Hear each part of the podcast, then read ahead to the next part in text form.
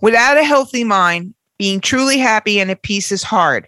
The good news is therapy works. But what is therapy exactly? It's whatever you want it to be. Maybe you're not feeling motivated right now and would like some tools to help. Or maybe you're feeling insecure in relationships or at work, not dealing well with stress. Whatever you need, it's time to stop being ashamed of normal human struggles and start feeling better because you deserve to be happy.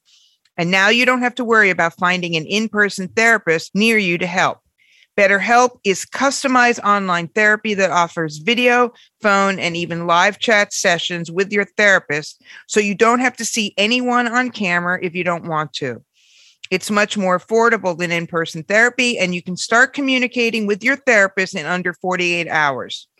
Join the millions of people who are seeing what online therapy is really about. It's always a good time to invest in yourself because you are your greatest asset. And a special offer to I'ma Let You Finish listeners, you can get 10% off your first month of professional therapy at betterhelp.com slash I'ma Let You, I-M-M-A-L-E-T-U. That's better, H-E-L-P dot com slash I'ma let you, I M M A L E T U. Thanks again to BetterHelp for sponsoring this podcast.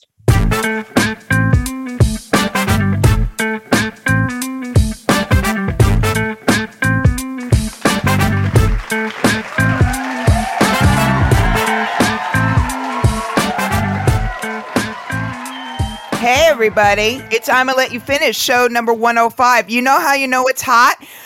I'm introducing the show because Courtney is currently, we're melting Bitch, in our rooms. I can't rooms. do it. I can't do No, it. No, I mean, not to make light of it, because right oh. now in England and Europe, they are literally melting. We're just having summer in New York, but you know, And it's not isn't- even the hottest point of the day yet. It's just not even really the hot- it's the morning, The heat, yeah. It's still the morning, but it's coming. You can feel it. Yeah, yeah. Well, we decided in honor of the world melting down, women's rights being stripped away from them, and Courtney unable to get his weed connection until later today, that we were going to have we were going to have a we are do have a special guest, but we decided because she is so special, and I'm about to like touch the hem of your garment and sing your praises because you are someone that and and she's literally holding her garment up to the camera uh, fun fact our guest and i are wearing matching hawaiian shifts floral shifts i didn't send courtney the email about that sorry No, babe. my flat titties are in a tank top. You know it's hot when these flat titties are in a tank top. flat titties in a tank top is your password for something right Well, it's the it's the title of my new album that I'm recording right now. Okay. Mm-hmm. Well, speaking of new albums, we we always have a guest or often have a guest, but this time our guest is uber special and we've decided to bring her on first. And this our guest is the author, writer, musician, and one of my dear friends and personal Jesuses, even though she's a Jew, but Jesus was a Jew too. Vivien Goldman. So Vivien is joining us. Yeah, Vivien is joining us from Jamaica, not Queens, people, the real Jamaica. Um, Vivien Goldman, I would say she needs no introduction, but I'm going to give her one anyway. Vivien Goldman is a veteran music journalist. Uh, we are not that different in age, but I read her when I was coming up as a writer. I used to read her because there were not a lot of women writing for music magazines back then. And um, I actually remember the first time I met you, Vivien. It was the day you got your green card. Yeah. Didn't Um, we meet you at Neneh Cherry's house? No, I met you. No, I met you before that. I met you. You were with Jeanette and Judy Nylon and Ed Steinberg somewhere in the Lower East Side, and you had just gotten your green card. But anyway, that's a whole nother story. Vivien is an author. Her most recent book is Revenge of the She Punks, which we'll talk about. Vivien is an an ex. Well, she's Vivien is basically like. Let me just sum it up like this. Please do, please do. I'm I'm sweating to death. She's worked with both Fela and Bob Marley. Two people to for most of us are I I have very very very few friends who actually got to see Bob Marley perform. I'm one of them. And Albert one is of one of them. And I don't know if I have I'm sure I know some No one in my circle has ever seen Fela. These two, these men are like mythic creatures.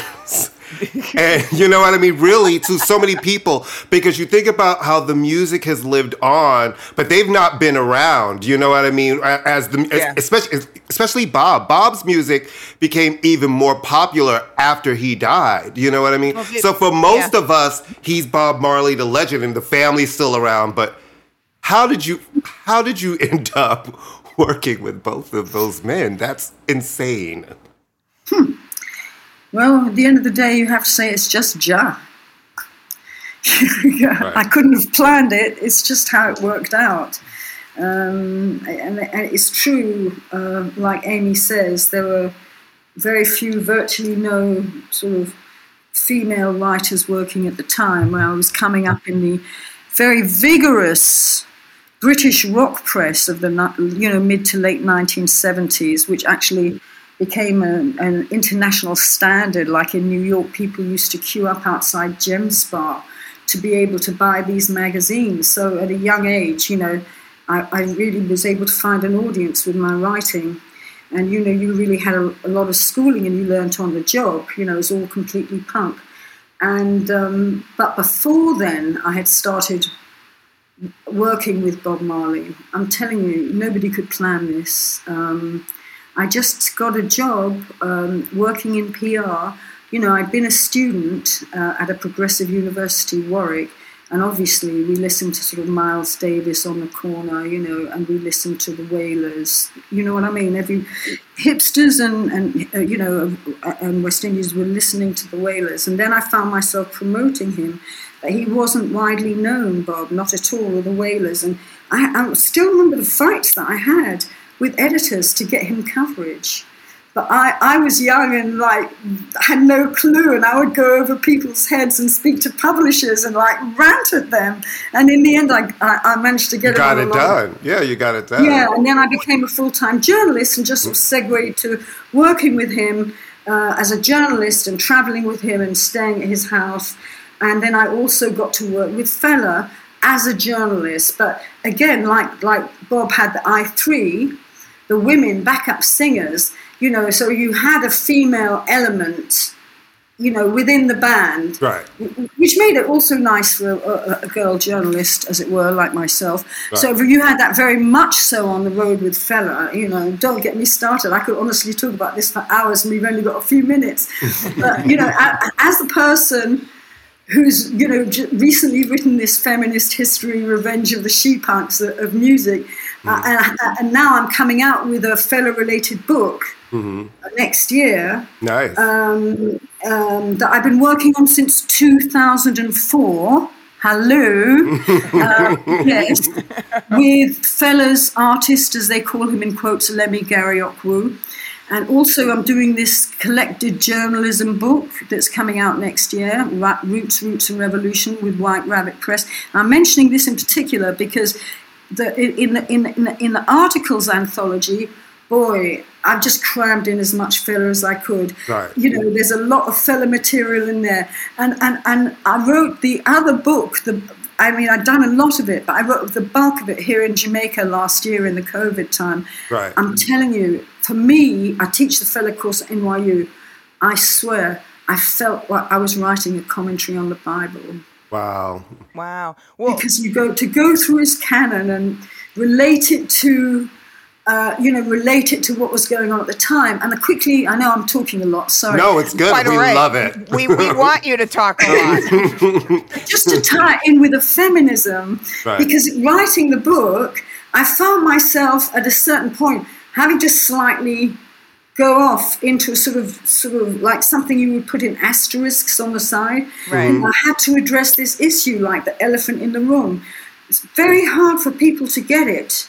You know that they think you, you know they think that Fela was anti-women and so right. on and anti-feminine. But I'm telling you, how can I work? I mean, obviously, I couldn't have worked with him if he was really like that. That's one thing, you know. Um, but th- that's that's just me. The point is, there was a couple of songs he made that was, sounded his sarcasm was so scathing mm-hmm. about the women that people completely forgot to put it together with his partner record. Um, right. His song is called Lady, it's one of his greatest of his greatest. But he has another uh, com- almost companion record called Gentleman, in which he's equally scathing about men. Right. So, you know, he was just a satirical guy, but, you know, his Kinder Küche Kirche side did come out in this one song, but uh, which was an early song. But also, you know, you have to sometimes, you know, look, look, look at the practice, you know, right.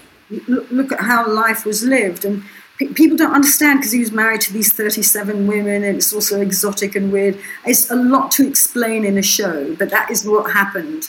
Well, listen, certain things are cultural and it's just different. The times are different. Where people grow up is different. What happens in their culture is normal. And I think sometimes in America, it was never normal. No, right. no, it oh, was oh, not. It was never normal. No, well, no.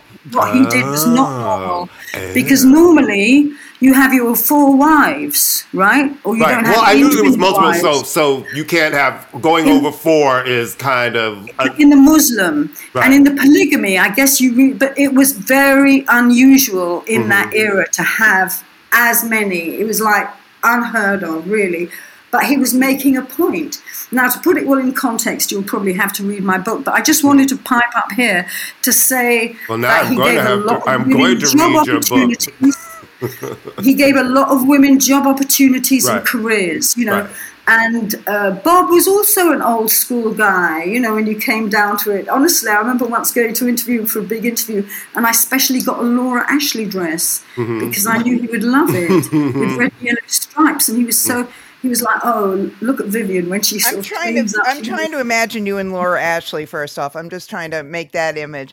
Yeah, I... it, was, it was it was these red and yellow stripes. Okay, so, A lot of our heroes are complicated. That's the thing that people don't realize. We're a lot of shit. We're all complicated, right? A lot of our heroes, people that we that we might idolize, are, have some shit that sometimes you might be like, hmm. Well, well, people, you know, yeah. Viv, I just wanted to. Um, I had seen Marley when I was in high school um, mm. at the Beacon. Um, I will swear to this day that the Temptations were the opening act, but I'm not 100% positive, but that would make sense.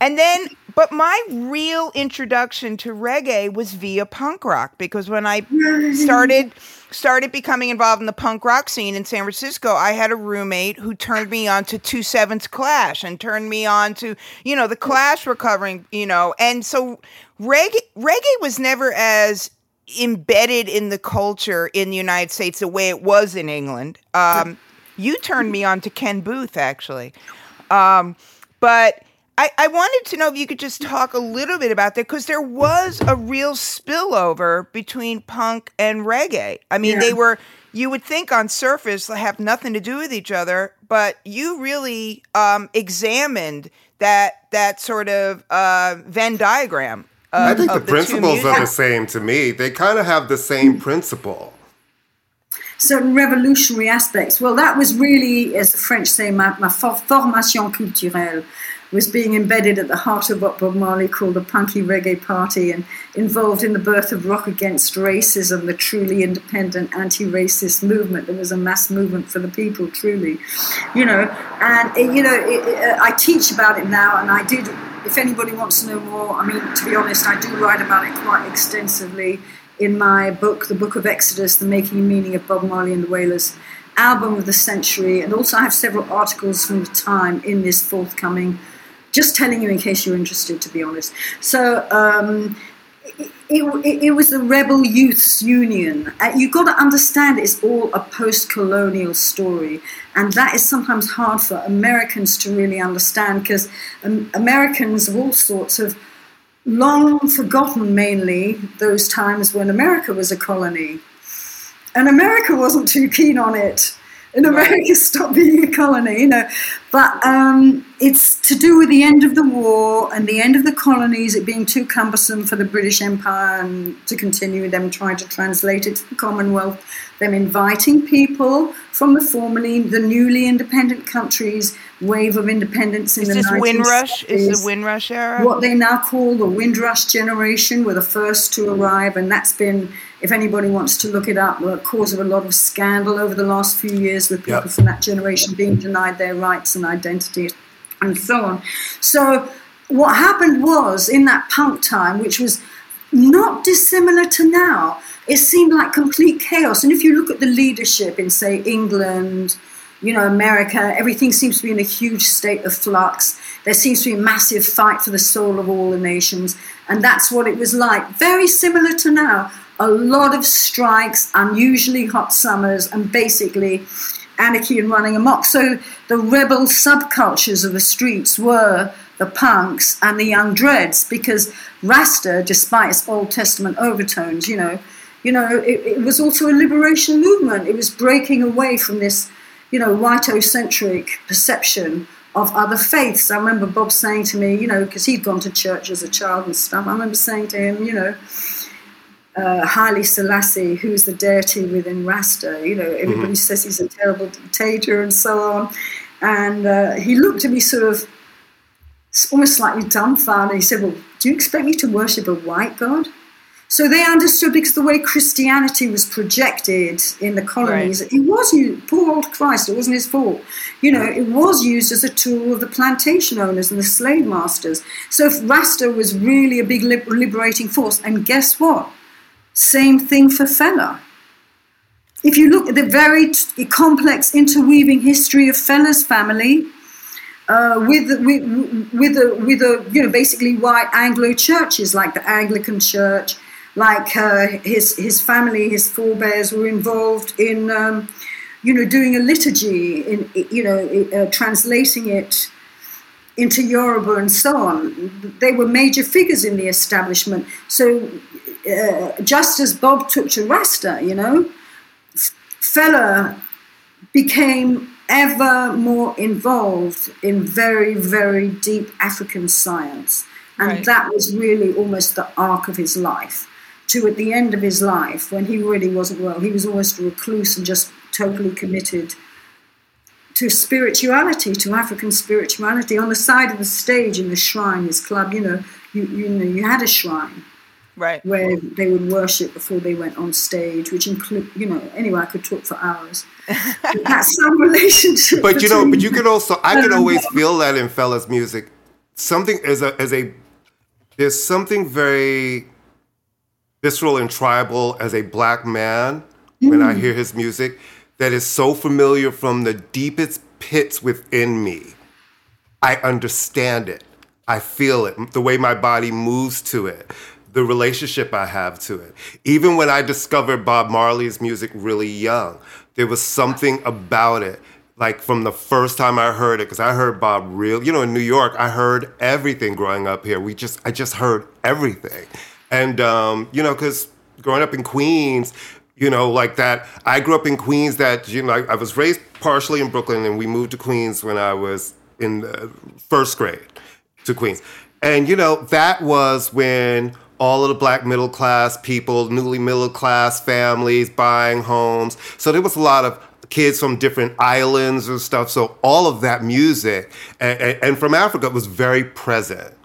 And, but it felt familiar even from the first time I heard it. I was like, this is part of me. It's it's the same way I felt the very first time I, going to my Aunt house and she had Grace Jones records. And I picked up a Grace Jones record. And even though I'd heard her songs on the radio, because back then BLS, Frankie Crocker would play the songs, I looked at her and it, she was so familiar you know and i feel that same thing with with Fela and and with bob marley like though it's just it's such a black and, and it is a universal experience it really is but as a black man to me it's such a particular experience to me when i hear that music Can I just You jump know- on that? I'm sorry, Viv. I just wanted to. I just- because what Courtney's bringing up is like a really important point. I mean, it, it explains a lot of ways why Fela was played in the clubs in New York. I mean, Zombie, you heard that in the clubs, but it sort of gets to something that we've been discussing in that there there seems to be right now in the United States a finally a recognition of African Afrobeat, African influence artists. Um, Courtney, you're a big proponent of Tems. Um, I love that, Tems. Yeah. Wizkid and Burna Boy is certainly making inroads here, and it's stopped becoming this sort of quasi colonialist world beat as if we're the, you know, as if there's a different world. And I was wondering I mean, it's such a broad topic, but I was wondering, Viv, why why do you think it's finally making inroads here? Do you have do you have any insight on it since you know both worlds so well?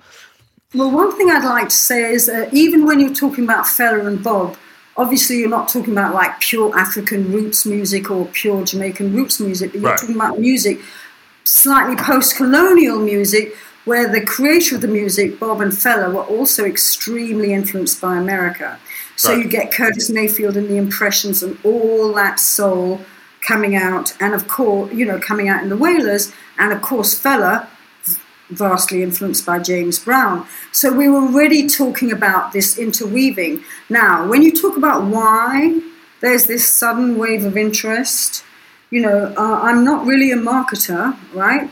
Um, I, I, think at the end of the day, um, it, it, the strength of the art became just too big to be ignored. Like the way right. Burna Boy really asserts and claims his space and says, "I'm not going to be halfway down in the poster in small letters. No, you know, I'm I'm the African giant."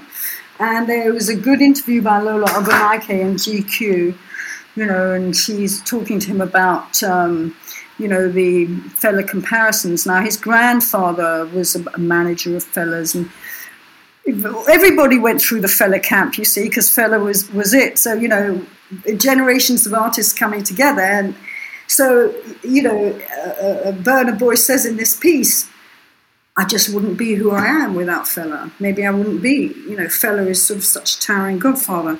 Now, what, but when you look at uh, like the videos of Afrobeat, you know, contemporary Afrobeats, they look like, you know, often they, they you know, the, the clothes are hip hop. You know, we're talking about a merging of cultures. Absolutely. So we're talking about Nigerian popular music that where hip hop has been a vast influence for years, you know. Right. And um, hip hop became a lingua franca for everything at the end of the day, why is it happening now? You know, I'm not actually Ja personally, I can't really say, but I would tend to put it down to the historical process. You know, the thing, you know, just became like the dam had to burst.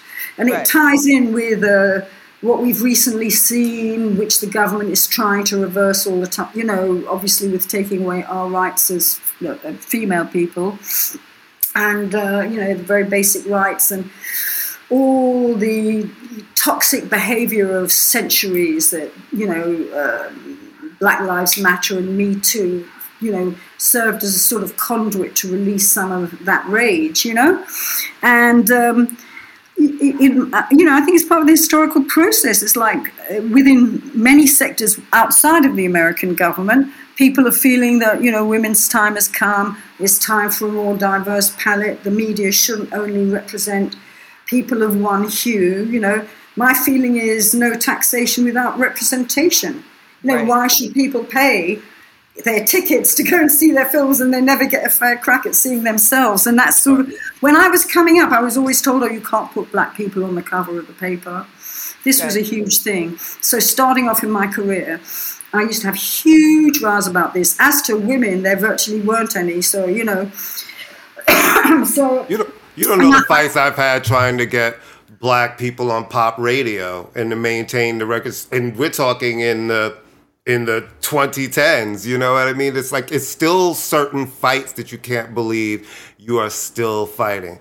I, I to answer your question, Amy, I absolutely believe now also because it's more accessible everybody you can say, you internet, can access the, the world in your pocket you and now you have everybody they're not yeah. buying records they're streaming so you know what right. you can be like oh and if you like Burna Boy then it's going to suggest these other artists then you realize oh these exactly. artists are just the ones who've broken through then you actually go over and you look at all these African artists who've been huge stars and making really amazing music and it's so accessible by the touch of your fingers. A click of a button. I mean, back Yep. in the day, if you wanted to get quote unquote world beat, you had to go to Stern's Records, you know, Yes, yes. down in the financial district. Mm-hmm. And it was sort of like you had to know the few people. Yeah, now you can go, oh, it's on this soundtrack. I'm going to watch Top Boy. There it is. Mm-hmm. And, you know, and young. Yeah, definitely. The internet for all The of the accessibility evils is- of is- streaming, yeah. the, all the evils, there is something to be said for there it is. I can listen to it and decide and make. Yeah, I think you can't, you can't, Very exactly. much you so. can't deny the um it's become much more democratized in that way that it's and it takes away the exoticness of it which is such a, a double-edged sword because as soon as you say something exotic you make it an other and as soon as you make it an other you can you can you can be prejudiced against it and and, And listen, ostracize it Yeah, and we've talked about it on this show. It's like it's not like the U.S. doesn't like African artists. They just we just tend to like African artists as jazz artists. We'll let you in if you're a jazz artist. You can have success here. You can be Angelique Kidjo if you're considered like jazz or world music. Now the younger generation, more hip hop, they're, pop, the pop artists. It's like look at the K-pop situation. It is unstoppable. There's every week there's like a record coming by somebody that all the kids know, and I'm like, I have no idea who this is. The We have song no idea who these and, people And the funny thing is that I hear the records, and it's all the black records from the the 80s and the 90s. Right, They all it's all sound like they're doing- black R&B artists from the 80s Right. and 90s with our choreography, and I'm like, no wonder you guys like this. This is New Edition. This It's, is. I was going to say like it's the Korean, it's the you know- tribute to NSYNC and New Edition. you, know? what I mean? It's like okay. It's so I do love that it's becoming more international, but I do want more African artists to be able to get on the pop charts. Right now, Tems has had two number ones on the pop chart, and Wizkid has had number one. But there's a lot of African artists that are making really ama- amazing, amazing, amazing music. I There's artists from all over the world making ama- Yeah. more from the Caribbean. I want to hear from everybody. now, tell us about this new book in the the, the female. Punk. Every time we talk about punk, I always tell Amy, "Well, I knew one person, and that was Wendy O. Williams." So I feel good enough to say at least I knew who the fuck Wendy O. Williams was when it counted. You know what I mean? I absolutely knew who she was, and you know Nina Hagen, Nina Hagen band, because I love. I, I discovered her when it, she was Nina Hagen band. So you know, but that's it. Did I ever tell you, Viv, that I was the singer in the, uh, the first all girl punk band in San Francisco? Yes, years ago you did mention it. And I was remember it. kicked. I was kicked out for not being decadent enough. You're always ahead of your time. Are you Well, what the edge? fuck did they want you You're to do? edge. I don't know. They said I hung out with that. My friend was a hippie, which is hilarious because he ended up being in, in in working with all these underground uh, queer acts. But anyway, yes, I digressed. But I just thought I. I was man, and thanks, guys. I became a drug addict. I hope you're happy. Uh, but yeah, talk about Revenge of the She Punks. Please, please talk about that book, and then talk about please talk about your upcoming anthology. Well, uh, um, Revenge of the She Punks, funnily enough, it arose, it wasn't something I pitched, you know, it was something that came to me because of the music. So weird. Um, because in 2016, a label, an indie label in Europe, put out a compilation of my old music from like when I was in the Flying Lizards in the 1980s, um, and it, it became very popular. And one of my old songs, you know, was in this uh, Pitchfork 33 top feminist punk songs. And due to that, I wrote a little tiny, tiny thing in Pitchfork. It was like one of those Hollywood films where the University of Texas Press rang me up and said, Would you be interested to write? And it's interesting because I'm never, I was so embedded in this idea no one gives a shit about, you know what I mean? Right, I never right. even expected a book like that. So I had to sit down and really think about what I wanted to say, you know. And the point is, you know, punk is so swiftly dismissed, even though it's so prevalent. And uh, to me, the most important aspect of punk was the liberating impact it had on women. Otherwise, Right. there was one group, there was another group, there was the Rolling Stones, and there was the Clash, but there was never really the Slits or the Raincoats. It was like a new paradigm, you know. Right. and uh, of course it was my formative years, and this was my posse as well. And we successively, you know, the way Babylon works is they have a way of they try and trivialize you and write you out of history. So I realized this was my chance to construct the arc of the evolution of that sort of music made by women. This was my chance, and I wanted to find out very much. You know, a lot of people feel that punk. Uh, there's a tiny radius between CBGBs and the Westway in London, you know. But I want I wanted to show that it it, it, it had set fires. It had set fires and energized people around the world, particularly women. So I literally was a conceptual book. I set out. I had this feeling. I said, I know. I know in my gut that around the world there's going to be loads of women with amazing stories of their struggle to overcome and express themselves as artists in a massively hostile environment, like the cockocracy of the rock business. Right. Never wanted to let in women, really, except unless they completely fit the mold. Obviously, then you're fine, you know. So, um, uh, I, I, you know, I literally researched. It took me two and a half years. You know, I did a lot of research on YouTube. I was looking for a certain kind of voice, and I found it. You know, and um, and when you put the stories together, extremely powerful. I, I felt, and to be, I mean, I felt. I shouldn't say that because I'm a writer. I'm so embarrassed, you know. No, but you should feel good. Listen, I found it the thing. You should, but you should feel because if you're putting something out there that's telling an important story, I think it's important for you to really feel good about it. You yeah, know what I, I mean? I because do. then that gets other people excited when they hear that and be like, "Well, now I want to read this book." I do. First of all, are you writing an autobiography? Because I feel like you you've been mm-hmm. you're like you have to just talking to you right now. I'm hearing all this. It's like, okay, I was in a band. They called me up because of these songs. I wrote this, but that has to all go someplace. Or there needs to be a movie about you, but you can't let them cast anybody fucked up to play you. It has to be somebody really, It has really to be Vivien. It has to be Vivien. I must say, acting. I do many things, but acting is not one of them. so this book is out now, right? This is. Oh yeah, that book came out a couple of years ago, pre-COVID. So I was lucky to get to promote it for me, it's come out in a lot of international editions more than ever before. And I'm about to go to Germany, doing quite a big tour all over the country, talking about it. And then, you know, it, it, it sparked something in people. So that was, you know, very, very exciting. I love how nonchalant she is because we have a lot of authors on the show and they're always, you know, promoting the book and we talk about the book. She's like, yeah, you know, it did. Actually, it came out in a bunch of international versions. You know what I mean? It's all over the world. Oh, yeah, and I'm going to go on a big speaking tour. You're, that's amazing. There's a reason why I love this woman. And I tell you that all the time, Vivien. Right. I really do. I mean, I really, truly love you because you you mm-hmm. make us want to work fucking harder. Wow. And I don't. That's the problem. But you make us want to because you really I'm going to start crying. No, I love you, Vivien. That's all.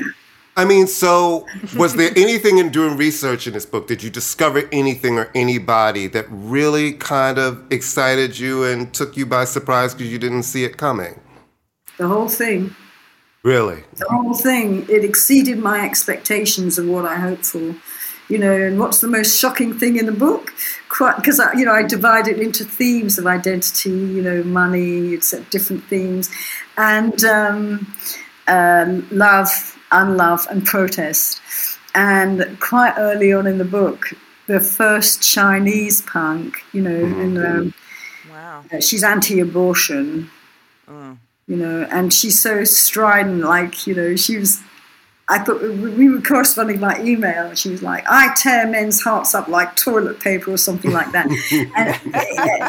and, and, then you know that was you know I, I, was shocked by her being anti-abortion. I had a bit of a dialogue with her about it. I said, you know, I don't want to presume, but were your think was your thinking ever impacted by the one-child rule? You know, didn't anyway. She wasn't happy with that question. She you know she thought I was an old colonial or whatever. I, I, you know for her, I think it was a spiritual thing. But you know, basically, it was um, these stories of women overcoming, and, that, and then I have young women reading the book. You know, just coming up, and they, they, were excited to see that, they, well, not they were excited that they had struggles, but they were excited to see that they were not alone in their That there struggles. was gen- this is generational, and the Yes. fights that women have been fighting for decades upon decades upon Centuries. decades. Yeah, that part. those- we need, you know, different cultural gatekeepers would help. We need more like women producers, women A and R, women label heads, and that, you know, uh, uh, more women having more access to making music is really a way of making a living. But it doesn't only apply to music. You realise. Look at the art world. Look at the art world. Only I- recently are women getting their props. When I was coming, was, there was just like almost no women artists could make a living, right? Well, Am I do right, have a- I do have a question that I that I never that I that I've never asked.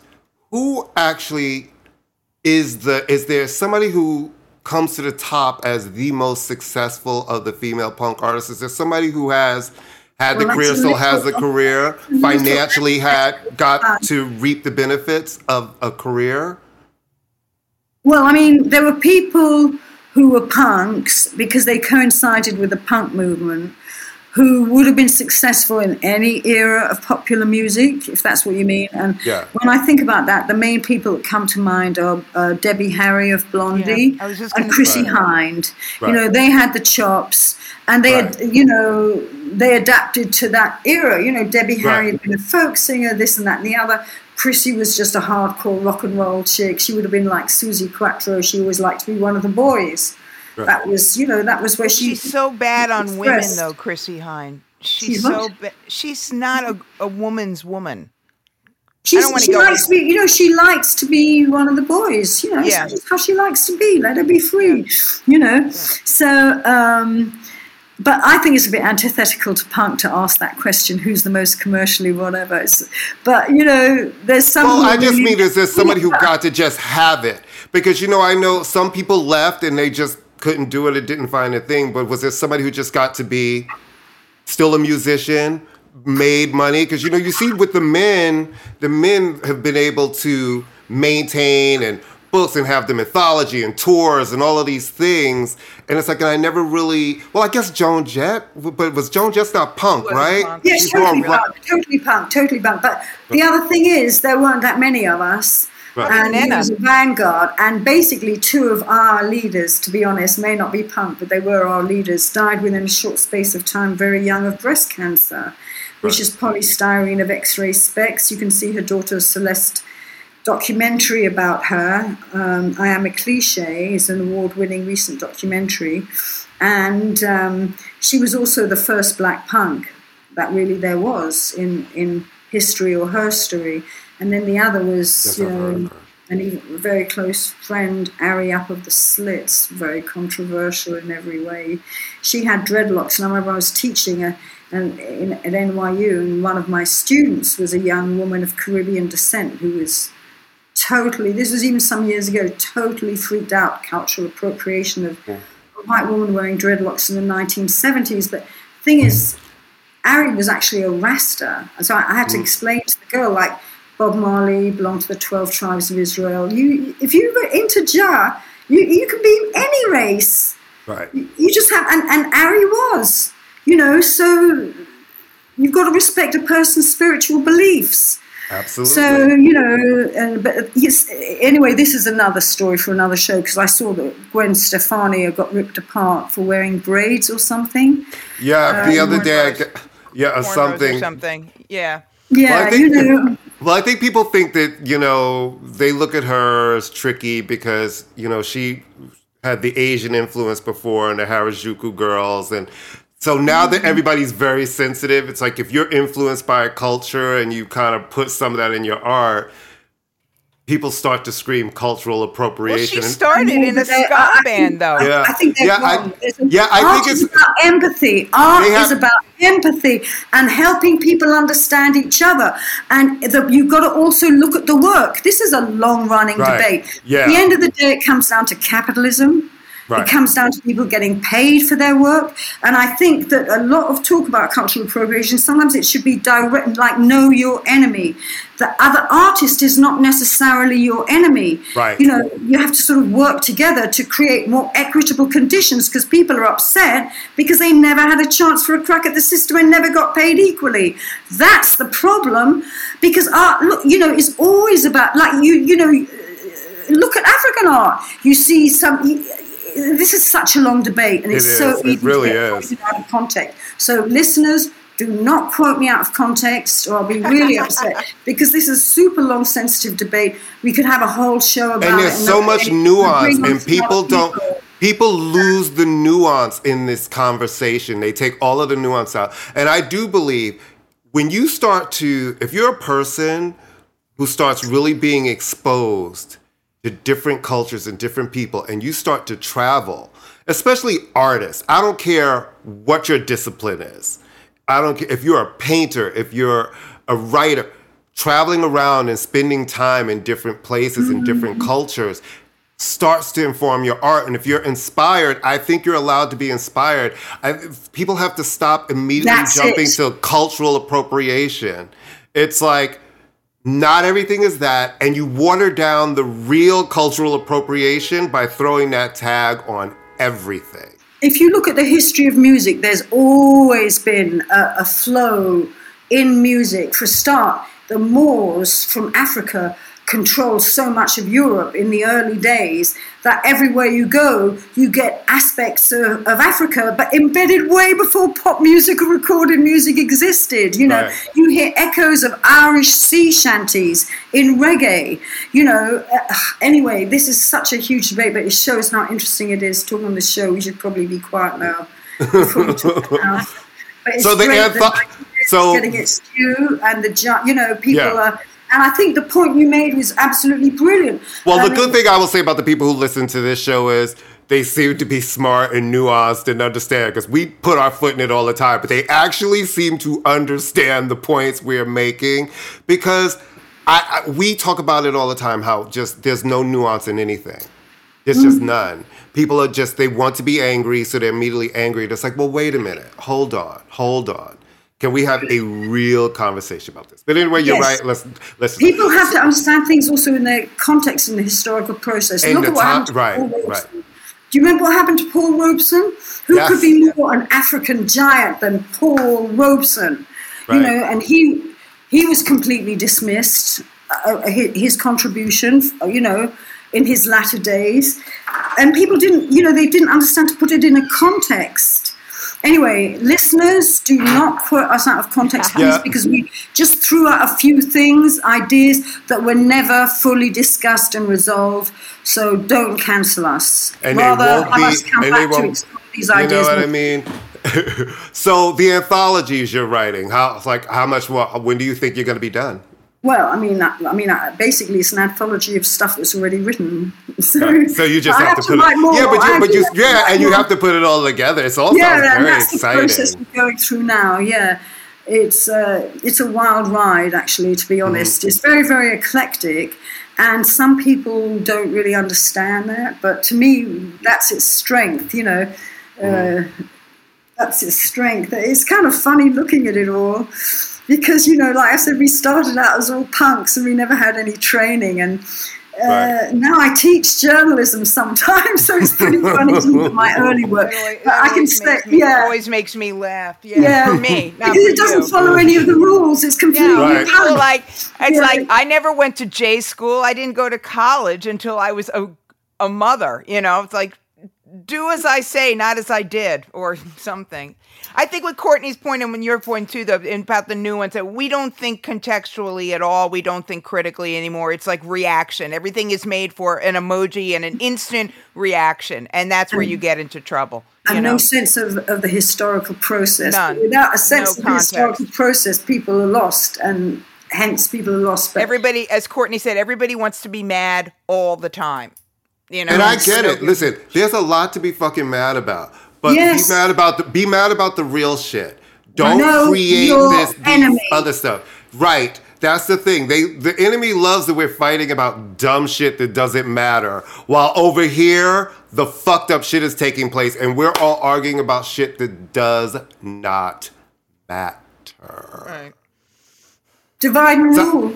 While everybody's just squabbling, you know, squabbling, all the artists together, there's no unity. Yeah. You, you can't have a mass opposition.